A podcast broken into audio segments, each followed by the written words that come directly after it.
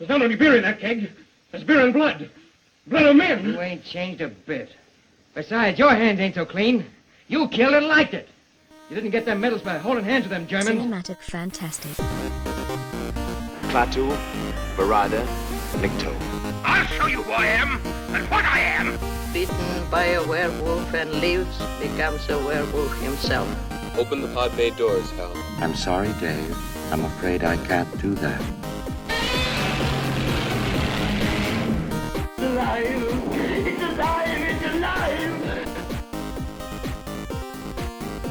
Hello and welcome to the Cinematic Fantastic Podcast.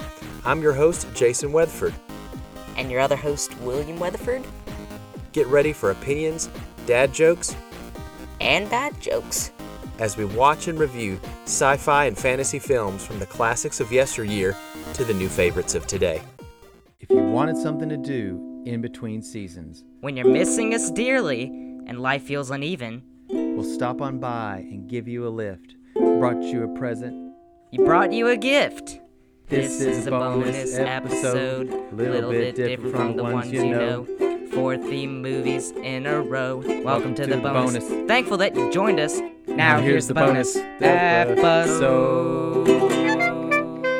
Good morning, I guess, listeners, wherever uh, you are. It is cinematic, fantastic time, and I will say, everyone out in the audience, everyone has some sort of enemy, some sort of, you know, school bully. Maybe it's the guy at work. Maybe it's even your boss. Uh, don't tell your boss. Yeah. Maybe it's got, gotta be even your childhood crush uh, who you eventually started to work on a relationship with, became your girlfriend and everything, but you just hate her. She reject no, she rejected. Yeah, Betty just is the worst person to live. Betty, with. Betty rejected you. Betty eventually rejected you. You gave her your heart. You've got an enemy, and I've got an enemy. It's not Dad. Uh, Dad's got an enemy. It's not me. Facts. Everyone's got their own individual enemies, but did you know that there is an enemy whom everyone has in common. Everyone, even everyone. Society's society, enemy. the public enemy. Yes. And that is our fellow Tom Powers in the movie The Public Enemy, 1931. Yes. Starting on a strong foot in our gangster paradise for lack of a better word. Our gangster crusade our crusade through the gangster movies we're beginning here. I thought we were, call we were going to call it uh, uh, Golden Gangsters because we are pulling from the golden age of Hollywood, uh, not only from the 1930s, but we've also got one that kind of creeps in from the 40s and says, I'm here too. Um, so, again, if you guys remember, uh, we did a bonus. I mean, for those who know they're Italian and uh, enthusiasts of gangsters who know they're Italian, um, the word largo in Italian would be as well as it is in music, slow. Just to boil it, it down, mean, it means slow, really slow. Yeah. So I guess it was slow on the playfield. Well, that that movie he's talking about is Key Largo, and that's also a, a location in Florida, I believe. I think that I think there's something that comes up with that the storm in Florida. But yeah, that's okay. So let let's start let's start this off uh, in saying that this is a bonus month, just like we did our last time. We did um, uh, cinematic classics. Uh, we did M. We did Night of the Hunter. We Citizen did Citizen Kane. And we did Treasure of Sierra Madre.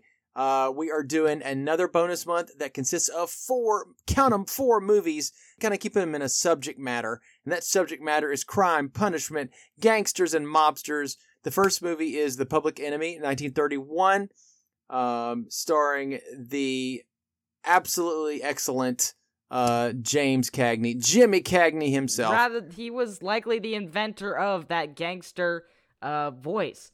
Though, honestly, in this movie, he is so early that he is just smug teenager to me. He doesn't sound at all like the, ah, see? He doesn't sound like that at all. Well, he Not plays both. Much. Well, the, the, the voice kind of develops over time in a lot of his different characters. Um, a lot of the things that we see as as cliche with those gangster and mobster kind of roles were started with these movies, like movies like Little Caesar. It's not the pizza company. It's actually about a, a mobster played by Ed, Edward G. Robinson. Let me get his name right. these characters are so well ingrained as as uh, in in the American psyche that when you think of gangsters, you're probably thinking of these kind of movies. But but to be honest, we're thinking that oh, hundreds of these movies were made. No, actually, it was actually around less than 24. I think I, I think it was a good handful uh, of these movies were made, and they had their heyday, and then they kind of to just be honest, they kind of faded off the scene a little bit. And I think that as as the 1940s kind of came in and kicked in, uh, you saw less of those movies, and you saw more of I yeah, think for when good reason. These were very World War II was hitting. and for for good reason. These are very violent movies, as They are. they're dealing with people who are corrupt and not on the good side, or at least aren't supposed to be. But we'll talk about why that stigma is sort of different when you get into them uh, a Yeah. little bit later. Thirdly, overall, as as gangsters were really representative of the lower class Yep. especially during the Great Depression when everyone was lower class basically. To to sum it all up, everyone was lower class. But when later when there was more prosperity, especially when World War II ended and New Deal came and went, the America got a lot more prosperous of a country and since there weren't any more really big wars to deal with since the cold war was well cold it wasn't there was there wasn't much expenditure at least relative to world war ii Right. It wasn't popping off. as they went on that gangster culture i believe you know faded from all of those elements and especially as you know you know speak about culture culture changed uh, from the 30s to the 40s the 40s to the 50s 50s to the 60s and you know what gangsters looked like especially on screen with technicolor rapidly changed and grew to something entirely different and especially as later on when movies got more capable of showing uh greater more gritty experiences and especially with color come those gritty experiences it's entirely different from this golden age Yep. of gangster movies You got the got the uh, got movies later on. Of course, we, we won't do these movies because they're a little bit out of our out of our range here. But movies like uh, Godfather Part One and Two, uh, the remake of Scarface that got done with Al Al Pacino, and they didn't have to apologize or kind of you know kind of steer you away from from how you're supposed to see these characters. I mean, and they just did honestly yeah to retrospect over the 30s and 40s yeah it, it's definitely very like different and alien but at the same time it's just got this mood that is just warm. You know i 30s movies are just something different from you know you've got avengers and you you've got uh what's another good one?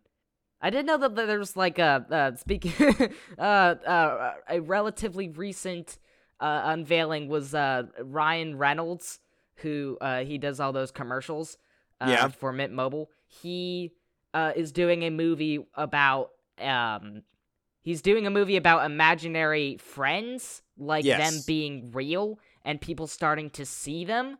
I saw that. Yeah. Yeah, it's it's sort of similar to if you've seen the um I believe it's Cartoon Network. It's uh Foster's Home for Imaginary Foster's Home, Kids. yeah. It was a little series where there was this uh this little dude and he had a blob. There was like this um he was sort of monstrous, but it's, it's not like he had like horns. I I don't know really how to describe him. So Uh, so what what are you saying about about modern stuff as opposed to 30s? yeah, just 30s movies have that, especially as we've talked about the transatlantic accent and how that sort of went away. Just, you know, this uh, atmosphere that they always had, the limitations, you know, it just feels like this bottle of that. That's why we really like these uh, Universal monster movies, is just how it, it- it's a little bit hard to encapsulate into words, but uh, encapsulation it certainly was uh, compared to modern media, and there's just something to enjoy about you know the style of them. Yes. One thing I would say about the Public Enemy though, it it is pre-code. So they're they have to not they have to, but they felt like they had to put, you know, something at the front and at the end a little a little uh like a little message to the audience. What is it? What did it say at the very beginning? It says, "It is the ambition of the authors of the Public Enemy to honestly depict an environment that exists today in a certain strata of American life."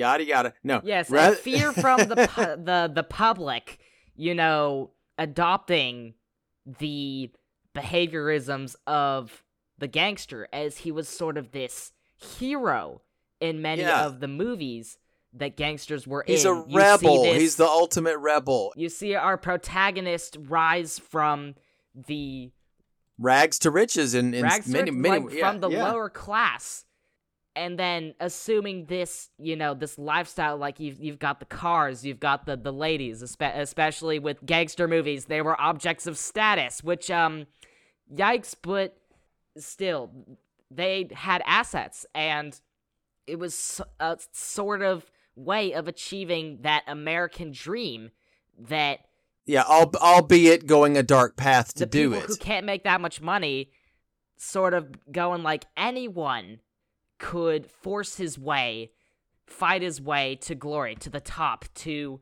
seeing all the people in their fords and their manors and their you know speakeasies roaring with music and laughter and wine becoming this immortal larger than life position Here's the thing: you're saying that they are, you know, scrabbling and clawing their way to the top. You know, however, whatever means necessary, even criminal ones.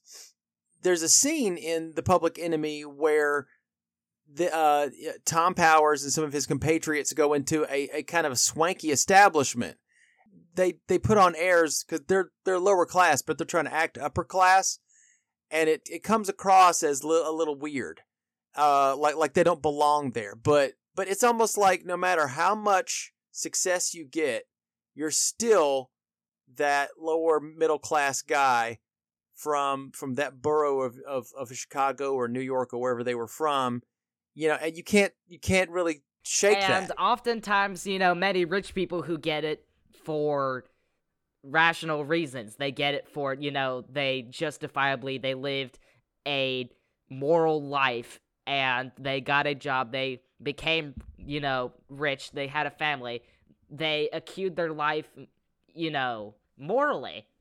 Those people, it's hard to compare to these people who they clawed their way up. They're not as perfect as those actual real higher class citizens because they actually got there through dark means and they they they slaughtered their way to the top they are you know murderers they are thieves if they if they didn't murder, they had somebody else murder for them. they have hardness in their hearts and we haven't talked about rival gangs they uh, gangsters would often get into various contentions with rival gangs they get into a whole war uh, people would go down in the fight Yep. and uh, especially this wasn't helped because of their compadre for each other. They were very uh, gangsters are very loyal to their other gang members and to the gang and their cause. Uh, la- later in this film, spoilers when one of our uh, main characters, Mike Powers, I believe, Yeah. he goes down in an epic gang war, and he has to avenge him for you know the the cause of his gang. Oh, I don't think. Uh, I think Mike. Mike. Uh, wait. Are you talking, are you talking about Matt? Uh, you're talking about Matt Doyle, right? I I, I might be talking. Hmm. Yeah, no, Mike got killed, but he wasn't his compadre as much as. But still, vengeance was necessary to further the cause of the gang and to come out on top. And Tom Powers went down. Yeah. The the other the other thing is though is this is that you get so proud. You it, it has to be eye for an eye, tooth for tooth, and it keeps going back and forth until everybody's dead. I mean, you you you can't just you can't operate a business that way. Yeah, vengeance never wins. No, it doesn't. And Not- that's not just the sort of fascinating thing about gangster movies is that rise and then that fall. That ultimate You've always got to have that fall because, uh, of course, they want to show that they're that they're going down. They want to show that these aren't good people and that they get their just desserts at the end. Right, but that's the hallmark of some of these 30s gangster movies is if that, that there would be a fall or to give another movie that uh, J- uh, Jimmy Cagney was a gangster in. It was uh, um, Angels with Dirty Faces, and the very end of the movie, it, uh, he's going down, and he's just like, ah, they're not going to take me. I'm not going to, you know, I'm not going to wuss out or whatever. And his priest friend is like, look, you don't go down like that because they all the kids see you as a hero. Go the coward's way out, and and you kind of you know cry for your uh you know beg for your life that they'll they'll see you as hey you know maybe maybe this is not the way to go and see that's the thing is they kind of ha- they have to show you this is not the way to go but but but later on they don't do that that's the thing that's fascinating is that even still they get their they get the riches. They get you know the the they get ladies. They get everything they could ever dream of yet at the same time as you're holding your girl by your side at the gala at the same time you're holding uh, a gun behind your back and uh, fending off against 25 other dudes who are trying to end your life. Yeah, they're not going to do it yet. They'll be on the other side of the room and they'll be like nod at you, and you're like, okay. And so you know, and you hear, you know, hey, I better be careful because someone's going. To. You can never avoid your fate. Yeah, and that's that's kind of what that's about. So I guess that is an extensive uh, review at what makes gangster movies so fascinating. And each one of them uh, that that I would consider really great have at their core, you know, something that makes it special you know, even if you took, I've heard somebody said, hey, you know, the the Public Enemy would be a better movie if they would remove the little part at the beginning and the part at the end that talk about, you know, basically, you know, we don't glorify the lifestyle of the gangster and you know he's a public menace or whatever.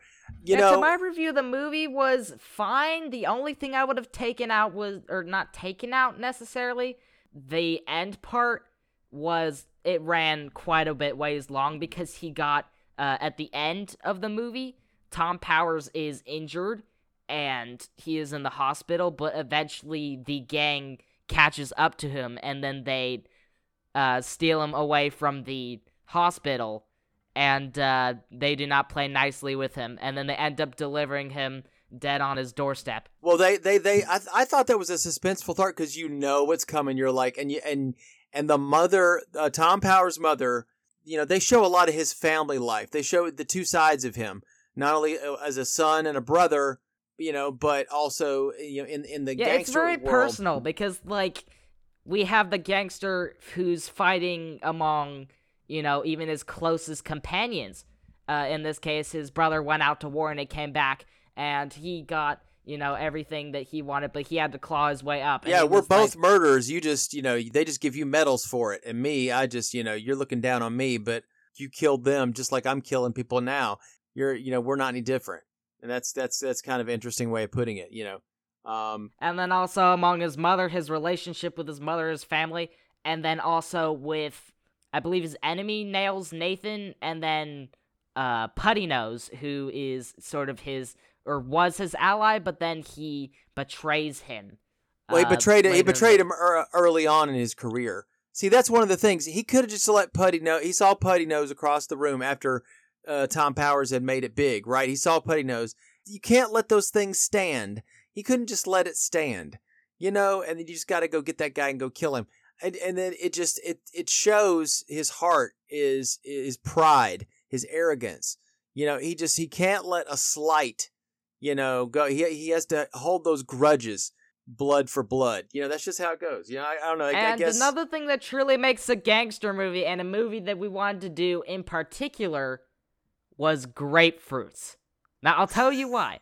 In our Frankenstein episode that we did on the movie Frankenstein, we right. talked about Mae Clarke, who was one of the actors in that movie, and you told me, uh, what did you tell me? I said uh, I said that there was a movie that Mae Clarke was going to do later, or, or no, she did it same year, I think. And it was called The Public Enemy, and has James Cagney, and and he and she's his girlfriend for like all of like five minutes.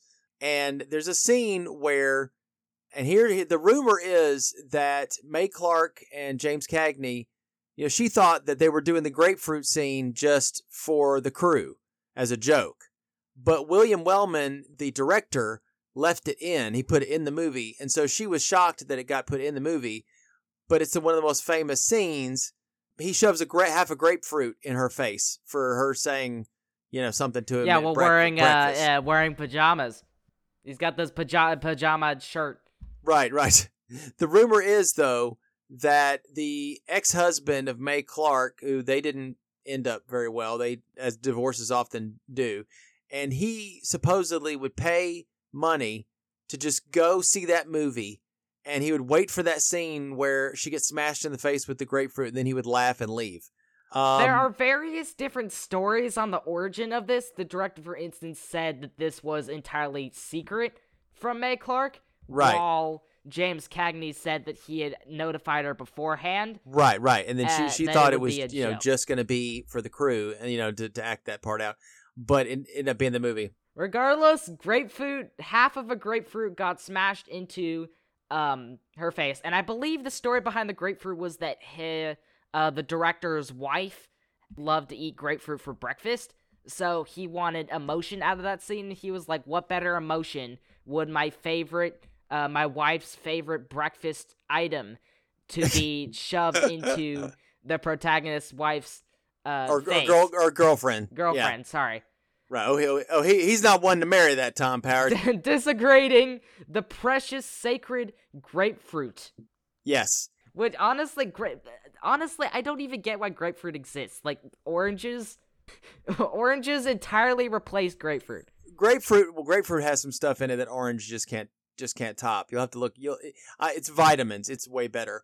Now, I don't like the taste of grapefruit. It's a little too sour for me. It's a little too tangy. So tell me more about uh, James Cagney and the production of this movie. All right. Well, the well, why? Of course, I will. Uh, the first thing to to mention specifically about this movie was directed by William Wellman. They based it off of a unpublished. Uh, the screenwriter uh, based off an unpublished book by two people. The book was going to be called Beer and Blood. They had seen some of Al, a famous gangster named Al Capone's murderous gang rivalries in Chicago, and so that's what they were going to base it on. Yeah, Al Capone. If no, none of you guys knew, he was the real life Scarface from the movie Scarface. Right, and he because he got he got he got an accident, not an accident. Well, someone someone came after him with a. Um, I heard that it was a a bayonet. It was a bayonet um blade. I heard that he was in World War One, and he came back from there, and that's where he got the scarf. I don't know. I thought it would. Thought Might I have thought been just some conflict in a pub, but um, just like Tom Powers, uh, he was a notorious gangster, brushing heads with rival gangs and uh, dominating the prohibition racket business. you know, you know, he didn't really like the nickname Scarface as much of a, another one called. Sn- Uh, he was called Snorky. Snorky. Okay, Scarface. That has uh, that has bite to it. That's awesome. Snorky is kind of stupid. I think I think maybe you know he was he didn't want to be reminded that he had that a facial disfigurement. But I'm telling you, scars kind of make you look bad and make you look like you're like don't mess with me. It's like you get a strike in the jugular and survived. Right, right, right. Somebody came after me, but I lived. You know that kind of thing, and I got this to you know this scar. It's, it's to, just metal. It is it is kind of metal. I But uh, will, yeah, I his say that. story. He grew up in Brooklyn into a poor family immigrating from Italy.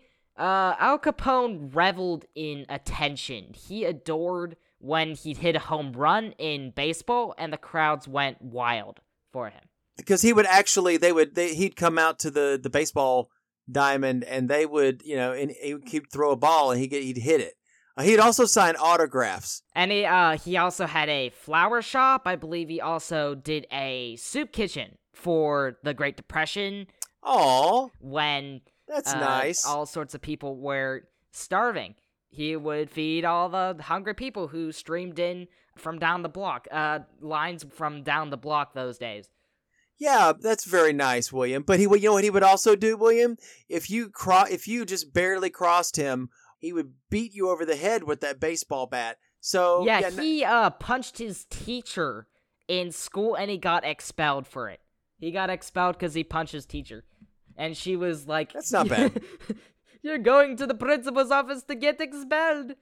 So after he climbed the ranks of kid gangs, he joined the Five Point Gang, uh, doing work as a bouncer. He was the the bodyguard, and he at that time also obtained respect from his mentor, the great Johnny Torrio. Uh, Torrio. He was later the forerunner of his uh, of Al Capone's crime syndicate, the Chicago Outfit, which is funny because his mentor turns into his subordinate, his his coworker, and that, Yes. I find that interesting. His great empire fell one Valentine's Day, 1929. Uh, it was called the Valentine's Day Massacre, which it doesn't sound like a massacre too much to me because seven members of their rival gang, the North Side Gang, uh, they they're dead. They're lined up against the wall, uh, killed. Uh, they took a photo of it actually. I wouldn't recommend seeing it, but it's on the Wikipedia page if you do want to see it. But yeah, that started a gang war and it made Al Capone public enemy number one. So in other words, he was also the public enemy. And There you go. Scarface. And I, I guess he was Key Largo. I don't know somewhere. no, no, no. Uh, no it, he- it connects to basically all of our movies. I mean, it works. But but the thing is though, the more the more visible that you make yourself, uh, you know, with these crimes, you know, uh, it it puts you a target on your back with you know with the the uh, the newly formed uh, FBI, you know, the new you know the um, yeah, as the gang wars are happening, not long after, uh, the feds caught him for 22 counts of tax evasion. Interestingly enough, They couldn't get him for other stuff because he would, wor- he uh, would where he went to squirrel 12 out. Yeah, years in prison. He was actually one of the first to go to Alcatraz, which is interesting. that's because true. Al- Alcatraz was recently built. He was one of the first to go there. He deteriorated from paresis uh, in his estate after he was released for, well, paresis uh, until the end of his life. And uh, paresis is it's basically his uh, nervous system went. yes, uh, but also he did also have syphilis as well. Syphilis is a Yeah, the, the Uh, paresis is a part of the syphilis. okay, yeah, yeah.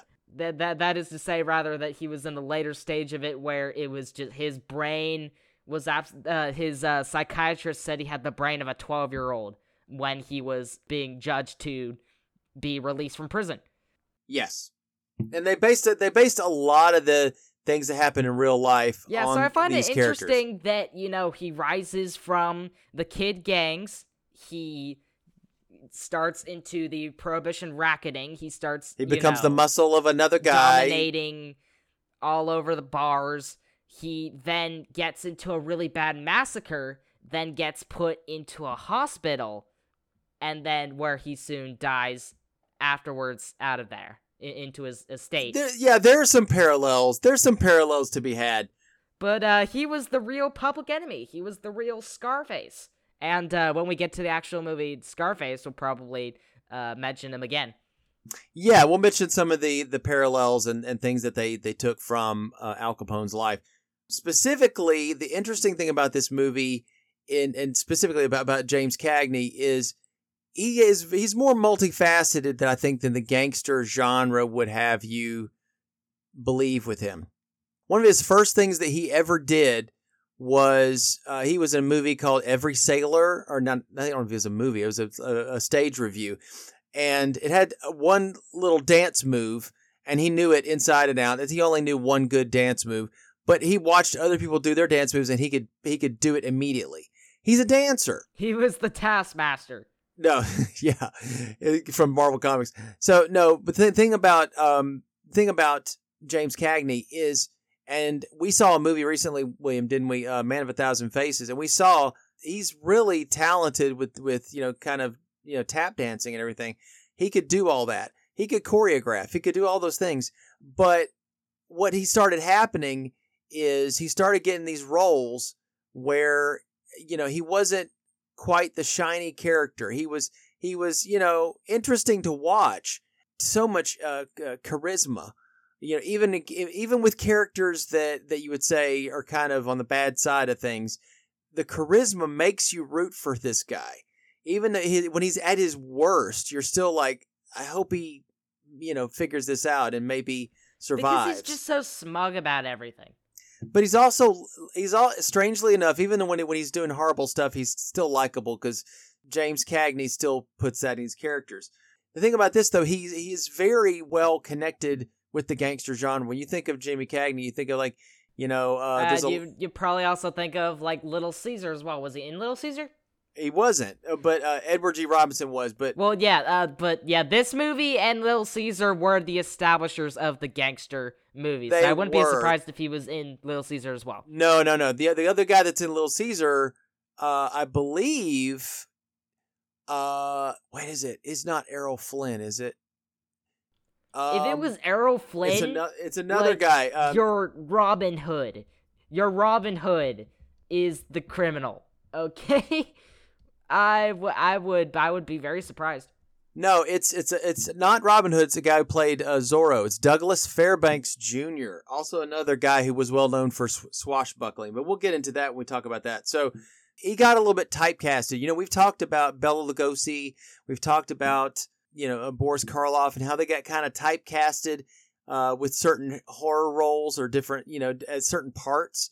And they tried to kind of get away from those things, and sometimes they just kind of went, you know, okay, I'll just lean into it. James Cagney got stuck in the gangster movies until like what the 50s when he did like A Man of Thousand Faces and such. Well, I mean, he started moving away from that. He did actually he got nominated a couple times for Academy Awards and even won one for a movie called Yankee Doodle Dandy, which is about a composer named George Cohan who wrote the song uh, you know, the one that goes I'm a Yankee Doodle Dandy.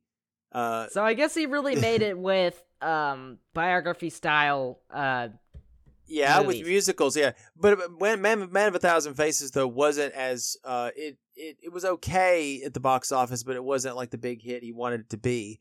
I thought it, I thought it was a good movie, but that's because I'm it made me think about Lon Chaney and all the things he did. That's why I connected with that movie. But back to this.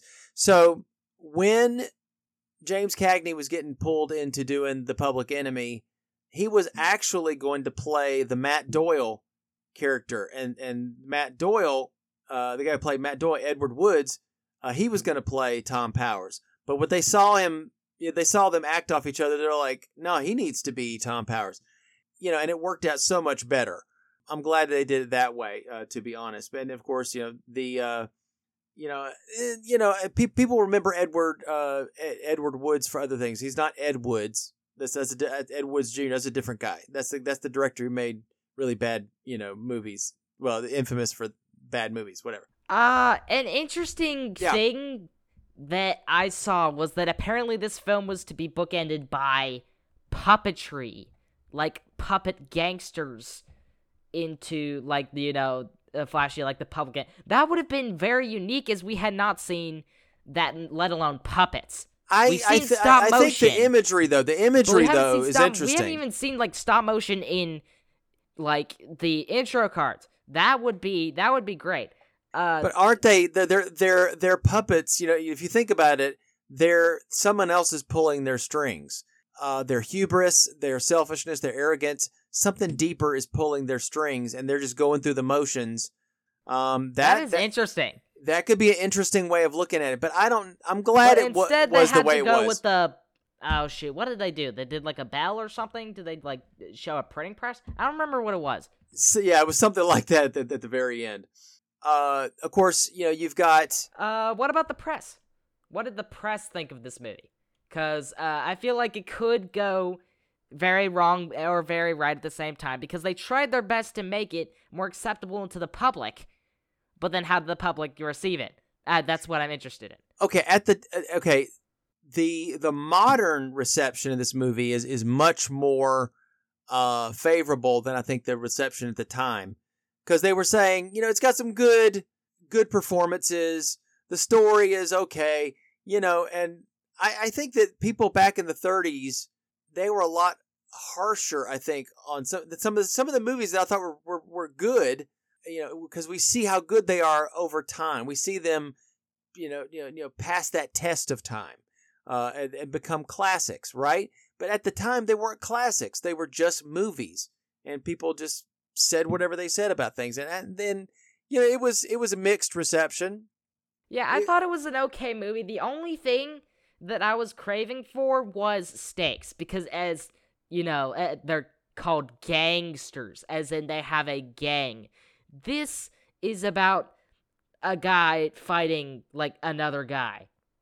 And then maybe he has some lackeys, I guess, that come in the scene uh, to help out. But uh, th- like I f- think that they didn't really do that well representing an entire gang. I get the personal side of showing the personal, you know, battles and the personal villain and protagonist that you have in this movie, but I feel like if it's it's a gangster movie that you should see more of a like accruement of a gang. Well, I mean, I did I did see some gangsters, uh, but they started getting popped off one by yeah, one. Similarly to a heist movie where you love to see the accruement of a plan. Oh, this is this is not you. You mentioned that while we were watching, you were like you wanted to see a heist. I I'll know, tell you but right I'm now, saying what's good movie. about heist movies. Yeah, is the plan is seeing you know you've got uh you've got the bodyguard, you got the the smart guy, you've got you you accrue all the assets, you make a plan, and then you invade into this place. But there's just and then this plan just slowly starts to crumble like the villains start to catch on. Maybe there's like all sorts of incidents that go slightly wrong, and then it just starts to fall apart. And then you've just got to book it at the end, or it could probably it it should plan B. Or they adapt, or they or they adapt and pull it off, and and and yeah, that that's what I'm saying. That's that's what's good you're about amazed heist at movies. the magic. Yeah, exactly. And that's what I want to see uh, out of like a good heist movie. The only like heist movies I can think about that I have seen is like um the bad guys which is uh, dreamworks and probably like that one scene from the lego movie where Right, they're well- raiding into lord business's l- robot lair Well, we- we're talking about a good heist movie. I probably have said, uh, you know, the original Ocean's Eleven. Uh, but i'm like how know, much did you? like the Yeah. stakes you know seeing more of like a stakes like you know you're accruing like more gang members you're getting into you know this big massive amount of gang and then they get into this all out war Well, the, stakes are his life. I mean, his life. Also, it, you know, he doesn't want his mom finding out all the stuff he's been yeah, doing. the stakes are him and his family members i get that and it's still a great movie but it's just seeing that you know it's called it's called a gangster movie for a reason and that you- and that's sort of want, what i think did, about. did, did you want the gang to be filled out a little bit more? I thought the focus really was really on his character. and because there wasn't as much stakes it felt like slower of a movie because while he does you know accrue in fame and he gets the lady and he gets into cafes and such he I, it could always it could go bigger just to grow even bigger from that point and then it would have you know felt like it was ramping up steadily throughout the runtime and uh, it's a uh, more shallow curve uh, when there's less stakes, in my in my opinion. I thought the stakes were were fine. They were just more personal stakes. They're more, and to me, sometimes those more personal stakes I can relate to more because you can make things bigger and bigger and bigger until it goes, okay, the city's gonna blow up, big deal. How it affects somebody, their personal relationships is sometimes those are the things that are really crucial and critical. You know, um, you know, most of the things that go on in my life that are the most important are my family and my friends. even still, if they were aiming for that, they could have done. They they could have always done better. No, I'm sure. I'm sure they could have, but but I thought that maybe those bigger stakes uh, or those that can can come into play when they have bigger budgets as well. They can have Yeah, this probably didn't have that great of a budget. What was the budget, by the way? I do not remember, uh, but I do I do remember this. The budget was not that much. Uh, it, it was a decent amount, but the movie made like three or four times their budget, so they definitely made a profit. Um, so okay, so I wanted to ask you a question. How much research you did some research into Al Capone? How much research did you do on uh, Prohibition, which is what this movie takes place at uh, during the time of? Uh, not way too much. It was honestly really just Al Capone. Um, hmm. I remember something about there's like these this purple gang, but I don't know if that was all like at that the, was that, De- that was Detroit. Yeah, the um the the gang that ran Detroit was the Purple Gang. Hmm. Well, I, I didn't look into that one. I didn't think it was uh, timely enough, or uh, wasn't even the same area. Prohibition started in the late 1800s. There was a movement called the temperance movement. It had a good heart to it, I thought, but kind of went a little crazy with it. Their, their thought process was that Americans were drinking too much. There were uh, actually women's groups that were allied with that. They they had, and it was also probably expensive to make, as you have to uh, have these sit in a brewery for such a long time. It wasn't. It was actually they they didn't have any problem with bre- with brewing it and creating well, yeah, but it. especially like you, like stewing wines can take like No, years. That's true. That's true. But, but the issue was, well, okay, let's put it this way: there are there were taxes on alcohol, and the government was making money off of people buying beer and alcohol and things like that. So when this temperance movement came through, not just women's groups, some people that were kind of high up in politics that were kind of pushing this too. And they were coming, I guess, more from a conservative kind of background as well. People like Carrie Nation, she actually had an axe. Just this woman would travel from saloon to saloon and go in there and, and just bust open beer barrels with her axe. There was an anti-saloon league led by uh, Wayne, a guy named Wayne Wheeler. They had propaganda too. They said they, they told uh, the African American and black groups that alcohol was hurting their movement to to have civil rights. They were telling the racist people that alcohol was going to turn black people crazy, and they were like, "Oh no, no." And then they, the workers were told alcohol was a capitalist ploy to keep them subjugated. And then the factory owners were told that alcohol was making their workers lazy. So a massive string of conspiracies within this Yeah. prohibition. But 40% of the government's annual revenue is alcohol. So what are they going to do? Well, the Anti Saloon League and Wayne Wheeler and all them, they suggested an income tax. They went, oh, well, the way we do it, new new income tax, that'll take care of the stuff. We can get, you know, we can put a prohibition on alcohol. It started out that people were like, oh, well, hard alcohol, hard hard liquor like gin, rum, um, whiskey, all that kind of stuff Would probably uh, be bourbon. prohibited from import. Yes, yes, all that. But they said, "Oh, beer's okay, right? You're going to leave beer, right?" And they went, "Sure, sure." Nope, beer's gone too. And so they had something called the Volstead Act, and anything with a point uh 0.5 alcohol level or above was out, and many many of the beers were done. It became a constitutional amendment in, in 1917, which strangely enough was, you know, that was uh right before the end of um World War One. So what are you gonna do? I mean, all the guys that were overseas. yeah, we're back from the war. Yay, let's drink up to. Uh, Oh. we can't. Yeah, exactly. It's one of the only crimes that you would even have like little old ladies breaking because they had people called bootlegging, which meant they would uh they would make uh moonshiners. It's like they'd make it out in the forest. They, they or, or like these these out of the way places. Uh, they would make uh what's called bathtub gin. They would use uh alcohol and different chemicals. They make they make gin in a uh in a bathtub. Um, yeah, really good for you. Um, so the yeah, government. I uh, saw someone who had done that to make like the spiked punch. I some people might know who I'm talking about, but I would not drink any of that. It is a probably bathtub, like yeah. a teaspoon would take out a large cat. Probably. Yes. It would ta- it would probably take out a bear, honestly. Yeah, and there was different little loopholes in the law. Like there was one loophole that you could keep any alcohol you had before the prohibition. Uh, and so a bunch of people would like like you know hoarded it, and then they had then they said that rabbis and priests, you know, with Jewish and Catholic priests, whatever, they had communion communion wine, right? And they said, "Oh, it's okay to have communion wine." They were like, "Oh, I've got a lot of communion wine," and then you could just come over and say, you know, come see the, the, the rabbi on the side, and maybe he might give you some communion wine.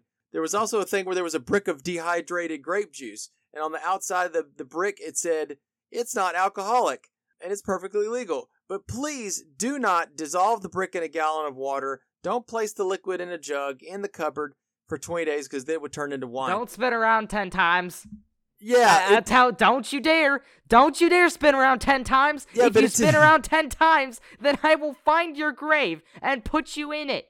oh, okay. And then I will take that grave and then put it into Fortnite as a e-currency. Exactly. People will buy your grave and dance on it. on the outside of the, the box, it said, don't do this or it'll make it alcoholic. And that was kind of like going, wink, wink, you know, here's how you make it alcoholic. Yeah, and that's interesting at all. But yeah, how did it end? I, I'm telling you. So how did how. it end? It it went along like that for like a while, and then 28, 29, it just goes away. Well, how does so, it happen? uh, Well, like like early 30s, or, or actually very shortly after you know this this movie is set. I think. Um, I think it, came out in 31, but it's set in 20s. I don't know. You have to tell me later. But uh, there was a, a bunch of prohibition agents, but not enough. There was only 1,500 of them to cover the whole country. That's like one agent for every 70,000 Americans, right? 12,000 miles of coastline. How are you going to deal with that? You got, what are you going to do? During Prohibition, it made criminals, alcohol is a, a precious commodity. So the gangsters are like, oh, well, we'll, we'll keep, you know, control of that. And there's, and millions of Americans became outlaws because they'd only buy from them. What ended up, what ended up really ending it uh, was things like what, what you said before, the, the Valentine's Day Massacre, things like that. The, things like that showed how far these criminals would go, uh, the gang warfare, um, and it it freaked people out. And then had so did that lead the did that lead the government to give in? well, the Great the Great Depression did it as well. You know, after a decade of of, of really good growth under three Republican presidents, the stock market plummets, right, and America is thrown into the grips of the Great Depression. So ended up everybody loses their job, and they go, um, yeah, you, the very time when you would want to take a drink, you can't. And also, I feel like they could have gone if they re-enabled that during the depression, then it would be it's a stored commodity because it hasn't been sold but been made. Then it would just uncap the the the bathtub, and then everyone go rushing in, rushing in that hole. Well, you get the 21st Amendment that repealed the earlier amendment, and then that allowed people to to actually. I think I might do further investigation on all the exact reasons, like when that happened, who was president, and what uh he thought, how that propagated. But yeah, you, you shouldn't force your morals on somebody else who doesn't share them. Uh, and also, don't tell Americans not to do something that's the one thing they'll probably definitely do. moral of the story, I guess, really is to live life morally. Live life where you don't have to have a caveat of a, a dark morality pit that that you've hidden to to keep your status.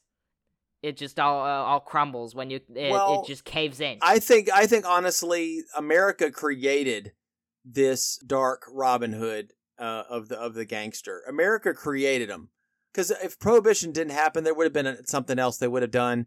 But I'm telling you, it it's one of the big things that caused them to yeah, flourish. and and they're fun. Honestly, they're they're fun in a sort of way, but also Explain in that, a historic, but Okay. also in a keeping in a historical perspective, going like you know these anti-protagonists are not the sort of people you want to like identify with. Obviously, you don't want to become a gangster because you see a gangster.